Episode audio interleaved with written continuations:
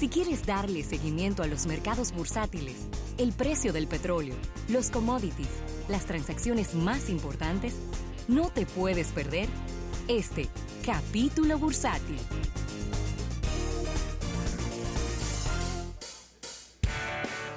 Bien, dando las gracias a nuestros amigos del Banco Popular. Banco Popular a tu lado siempre. Mira, Rafael, y rápidamente te comento de dos empresas que están presentando resultados muy positivos en el día de hoy. Por un lado está esta empresa, una de la, debe ser una de las empresas más grandes del mundo, eh, Procter Gamble. Ahí sí. Tuvo ingresos por encima de lo estimado y de inmediato pues las acciones han crecido y la principal razón de este aumento en los ingresos, adivina qué, aumento en los precios. Uh. Sí, señor. Eh, ellos han tenido un aumento importante, pero fíjate que, que parecería algo lógico, ¿no? Si aumento los precios, aumento mis ingresos. Pero no necesariamente, porque hay veces que tú aumentas los precios, las unidades se caen y al final puedes terminar vendiendo menos en dinero.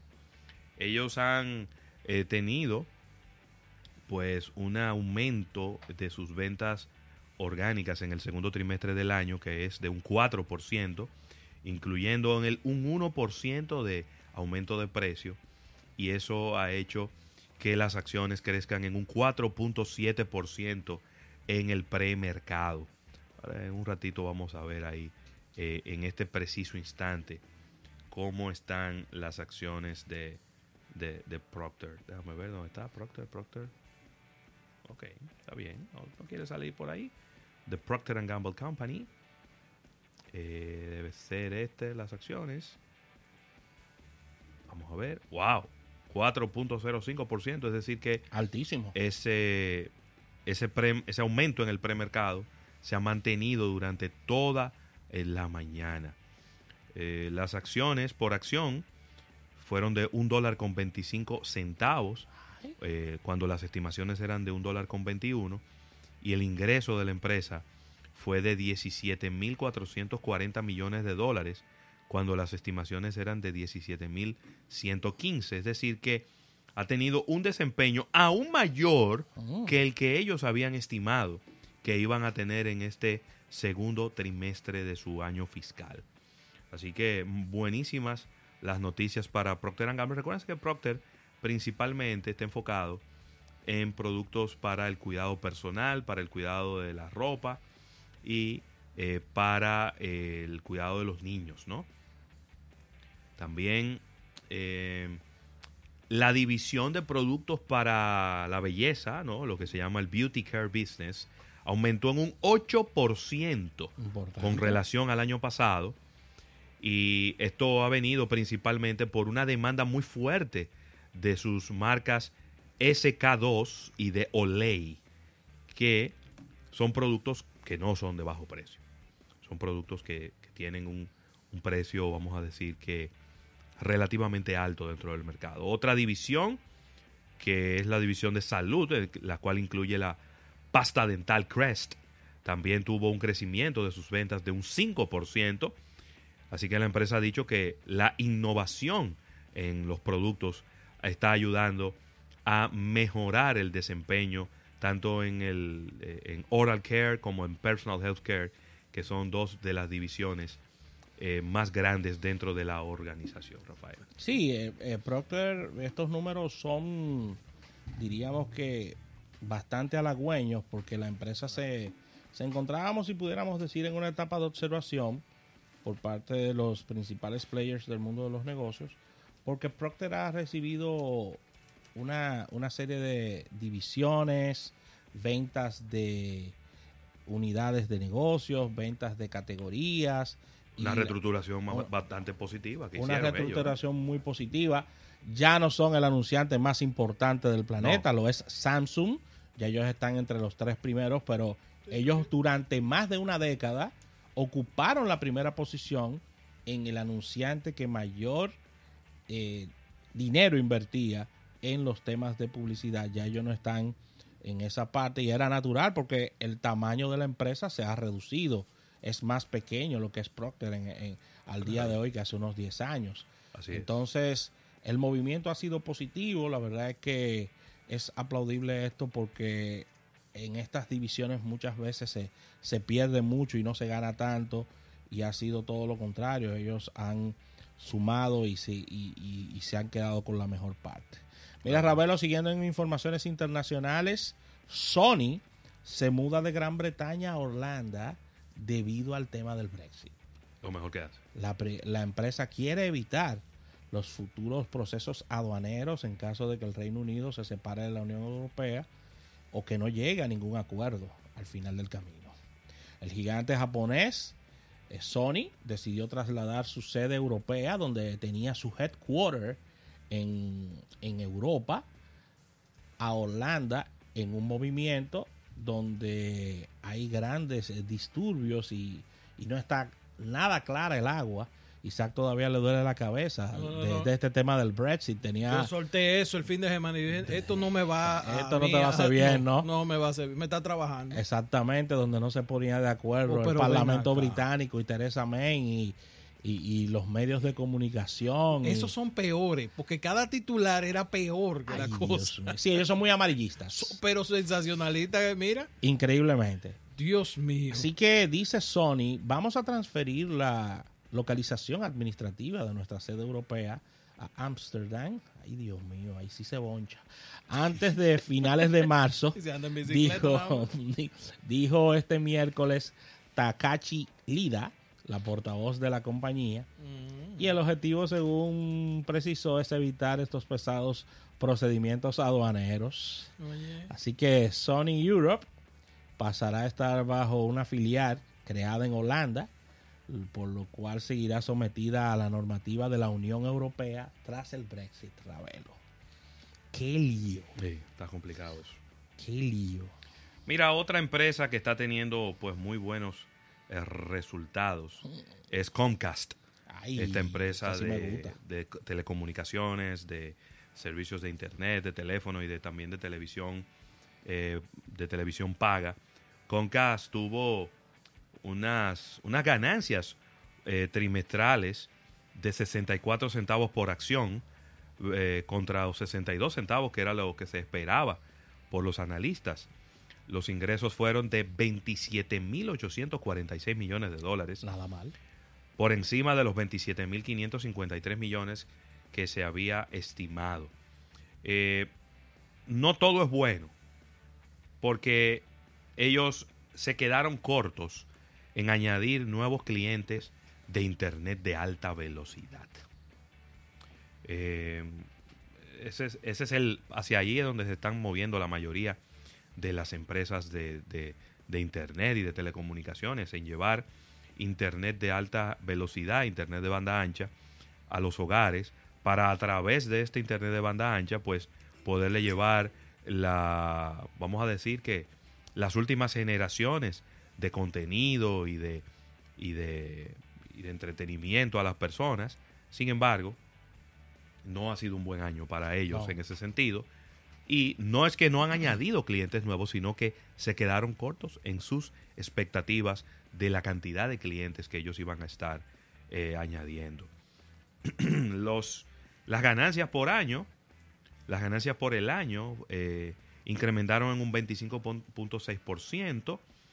Así que ellos ahora es que viene, eh, van a estar supuestamente lanzando un nuevo servicio de streaming en este mes. Otro más. Otro servicio de streaming. Que estaría, bueno, ellos van a presentarlo para lanzarlo en el primer trimestre del 2020. Todo el mundo quiere tener un servicio de streaming, pero yo les tengo una mala noticia. Yo creo que ya yo creo que no hay espacio para tanta gente. Bueno. Yo oh, creo que no hay espacio para tanta gente. están anunciando servicios de streaming. Disney. Disney. Sí. Ya las, eh, las, las empresas de televisión pública eh, europeas están en conversaciones para venir con un servicio de streaming también. Sí, pero eh, a esa yo le veo posibilidad. Porque oye lo que están haciendo, se están juntando, muchas, se están juntando mucho y van a van a hacer un servicio de streaming. Un servicio de streaming. Pero mira, Concast tiene uno, Amazon tiene una. Hulu tiene una. Disney quiere una. Roku yo no diría que es un servicio de streaming, porque ellos, eh, lo, eh, lo de ellos es una plataforma para montar ahí Sí. servicio de streaming. Pero también, pero al final, Twitch tiene que meter la de los Bueno. gamers. Que dicho Pe- sea de paso, ustedes recuerdan que estábamos hablando de Netflix y de Sí. que, que tiene competidores. ¿Tú sabes cuál fue el competidor que dijo Netflix que él tenía? sí, Fortnite. Fortnite. Sí, pero eso se llama, eso se llama tirarse al suelo. Sí, pero eso se llama tirarse a muerto. pero- Ellos lo que hicieron fue tirarse a muerto, viejo. Ajá. Ellos hicieron nuestro competidor es Fortnite y, y en la competencia con Fortnite perdimos. Ya, Eso, eso se llama tirarse a muerto. ya. Y, y dos semanas más tarde ganan el premio. te- está nominado a mejor película con Roma. Con Roma. Y ahora entraron. Haciendo historia. eh, bueno, hoy entraron al. como. don- donde entran todos los estudios. Es como una asociación de estudios de películas. Claro. Ahora ya Netflix no es una compañía de streaming. Ahora es una compañía. Un Claro. estudio de películas. No, hicieron, e hicieron, entraron ahí y compraron estudios también. Es una locura. Ya, Claro. ya, Sí, ya eso. ya yo creo que el negocio ellos ya saben para dónde que va. sí, Hace claro. rato. Eh, Hace claro. rato, porque ellos vieron ya qué es lo que puede. a- qué es lo que a la gente lo mueve, lo motiva y qué es lo que le sube el valor a las acciones de ellos. ¿eh? Así que por ahí es que anda la cosa. Por otro lado, en el día de hoy, pues eh, baja, baja unos 67 puntos. El Dow Jones está en 24.337, 0.28% de caída. También el Standard Poor's 500 que baja un 0.49% con relación al día de ayer y está en 2.620. Y el Nasdaq ya bajó de los 7.000. ¿eh? 6.957. Tiene varios días bajando de manera consecutiva y ya está en 6.957, lo que es un 0.89% negativo. Así que no, no son buenas las expectativas de esta semana con relación a los índices bursátiles. También el crudo cayendo casi un dólar y está ahora en 52 dólares con 5 centavos. El Brent también y, y cada vez que independientemente de lo poco de la poca influencia que ya tiene en el mercado del petróleo Venezuela, el hecho de esa inestabilidad inusual, vamos a decir, porque Venezuela tiene 10 años inestable, pero está inusualmente más inestable de lo normal, Sí. está haciendo también que el precio del petróleo esté bajando. El gas natural ha bajado bastante, estuvo por, rondando los 3 dólares con 50 centavos, y está en 3 dólares con 8 centavos. Y el oro muy estable, alrededor de los 1.285 dólares la onza. Lo que sí está muy estable es el impacto económico de la, legal- la legalización de la marihuana en Estados Unidos. ¿eh? Así que Wall Street, y esto viene del Financial Times, se ha apresurado a invertir en un sector que ya tiene un valor estimado de 10 mil millones de dólares. Es el valor Dinerito. Exactamente, es el valor que se le da al sector del cannabis en Estados Unidos. Y esta semana William Barr, el candidato de, del señor eh, Trump a fiscal general, ha estado soportando una serie de interrogatorios exhaustivos en Washington con relación a cuál es su pensar sobre el manejo, uso y todo este tema de la, del negocio de la marihuana en Estados Unidos. Así que es un negocio que ha crecido de manera efectiva. Importantes empresas se están invirtiendo tanto en Canadá como en Estados Unidos buenas cantidades de dineros en, en valores estimados en unos 10 mil millones de dólares en este, en este negocio que se ha hecho la legalización de manera, diríamos que paulatina, no en todos los estados, sino de manera paulatina y ya con estas aprobaciones tiene un valor de 10 mil millones de dólares. Y como decía Ravelo, en meses pasados eso no lo detiene nadie. Porque es dinero que está en- entrando al fisco que antes no entraba. ¿Ya? A, a mí, eso, el gran auge que está teniendo el tema del cannabis en Estados Unidos, lo único que me genera es, bueno, felicidad por lo que, por el Ajá, dinero que está entrando. felicidad. Felicidad por el dinero que está entrando. Por el dinero que está entrando en el fisco de Estados Unidos y mucha preocupación Ahí está. porque se, porque se copie ese modelo. Él es fondo, él es bueno en eso. ¿Eh? mucha preocupación No, porque en el fondo eh, se copie ese modelo. No, aquí no hay controles no hay ni nada de eso para para eso. Yo lo sé, pero, el- pero lo, recuérdate que aquí hay dos repúblicas dominicanas. Ajá. Una, la que está en la mente de los legisladores, Sí. y otra, la que es en realidad. Ay, Dios mío. Claro. Necesitamos siete programas para, la- para que nos describan la primera. Sí. Sí. Sí. No, no, esa es creativa. Ese es, como, muy como- creativa. como un, un estudiante de, de publicidad acabadito de salir de la escuela. ¿eh? Está Así lleno de buenas ideas. Acuérdate, acuérdate que hubo un genio que dijo que para, para llegar a los 10 millones de, de turistas necesitábamos legalizar la marihuana. Ya, no te voy a... Ya, Ya lo dijeron, es Los decir, genios lo han dicho. Ya lo dijeron. Un príncipe. Pues. Un príncipe. Y- que, y que, y que ya perdimos la guerra contra la, contra las drogas. Hubo otro, Sí. sí, que dijo eso. Entonces- Y, y ese no es el número uno. Yo- él no lo dijo con esas palabras, pero casi. Ajá. Casi. Para buen entendedor. Mira, vamos a salirnos de ese tema y vamos a hablar de Telefónica, de Telefónica, que está negociando la venta de activos en Centroamérica. ¿eh? Ay, Sigue Dios. y saca esta tendencia de venta de torres, Sí. que son los activos, y la empresa de telefonía, llamada Telefónica, está analizando poner a la venta eh, sus operaciones en Costa Rica, Salvador, Guatemala, Nicaragua y Panamá. Este grupo español de telecomunicaciones dijo en el día de hoy que está en francas negociaciones de, de venta de sus operaciones en esta región y que la compañía estaría dando los avisos de lugar al momento que se produzca el acuerdo con bastante antelación. Telefónica ha- es- hemos visto que durante los últimos 3, 4 años han vendido las operaciones en Latinoamérica debido a que ellos necesitan recursos para poder competir en Europa, Isaac. Sí, señor. Telefónica, recuerden que es una de las más importantes empresas españolas de telecomunicación y ellos hace años lanzaron un plan de expansión que incluía Latinoamérica, pero con este tema de crisis, competitividad, han tenido que poner la reversa, ¿Cómo? vender las operaciones de Latinoamérica y enfocarse en sus principales mercados europeos, como España, por supuesto, y otros litorales. Así que ahí está.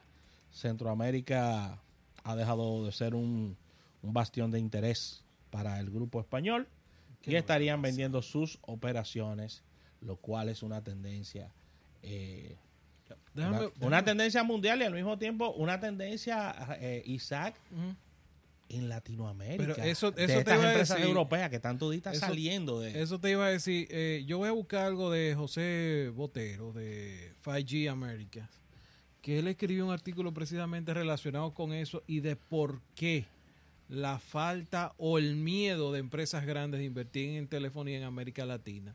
Y una de las primeras cosas fue la que hablamos hace más de cuatro años en este programa. El delicado o muy débil marco legal Es cierto. te dicen que es una cosa, te dicen que están las asignaciones, te dicen que todo está listo y cuando llega la empresa le cambian el muñeco. Tú tienes mucha razón en eso, Ay, porque Dios si tú te vas a nivel de crecimiento, una de las zonas en el mundo que tiene mayor promesa para este tipo de empresas es Latinoamérica, Claro, señores. por A nivel de crecimiento. Mira, nosotros estamos entre, entre América Latina y la India. Porque la India ahora, o sea, hace tres años no se hablaba de 3G en, en la No. India, ¿eh? ¿Qué 3G ni 3G? O sea- si lo que se hablaba era mandar mensajes con BlackBerry y con, y con Feature Phone. A- al contrario, BlackBerry fue, es y todavía tiene mucho valor en la India por el BBM que utiliza una ínfima capacidad o sea, de data. O sea, un BBM te funciona en 2G y hasta en menos. O sea, prácticamente con señales de humo te funciona un BBM. Entonces, ahora que la India está expandiendo, y de hecho, eh, ahorita vamos a hablar un poquito de lo que la propia Samsung, para recuperarse por un sitio, Por favor. cuando estábamos jugando Belluga le decían encarnarse, para Sí. encarnarme, déjame tirar estas cuatro para ya, o sea, o me embromo o, o me encarno. Eh, está haciendo, y precisamente uno de los mercados que ha seleccionado es la India, Buena idea. para irse para allá. Entonces, e- es, eso que tú dices, o sea, tenemos América Latina y la India. Esos dos mercados son los que tienen visión de futuro. Pero mira los Y casos. expansión. Verizon vendió todo. Sí, Se fue. asustado. Orange, lo propio. Se Asustado. fue. Telefónica, miren el anuncio. está, hay un esas son- detallito. ¿eh? Esas son las principales. Hay sí, esos son los grandes. Esos son los Esos grandes. grandes. Los chiquitos porque no salen noticias de ellos. Así mismo. Pero, Así que con esta información Hey. cerramos este capítulo bursátil del día de hoy, dando las gracias a nuestros amigos del Banco Popular. Banco Popular a tu lado siempre.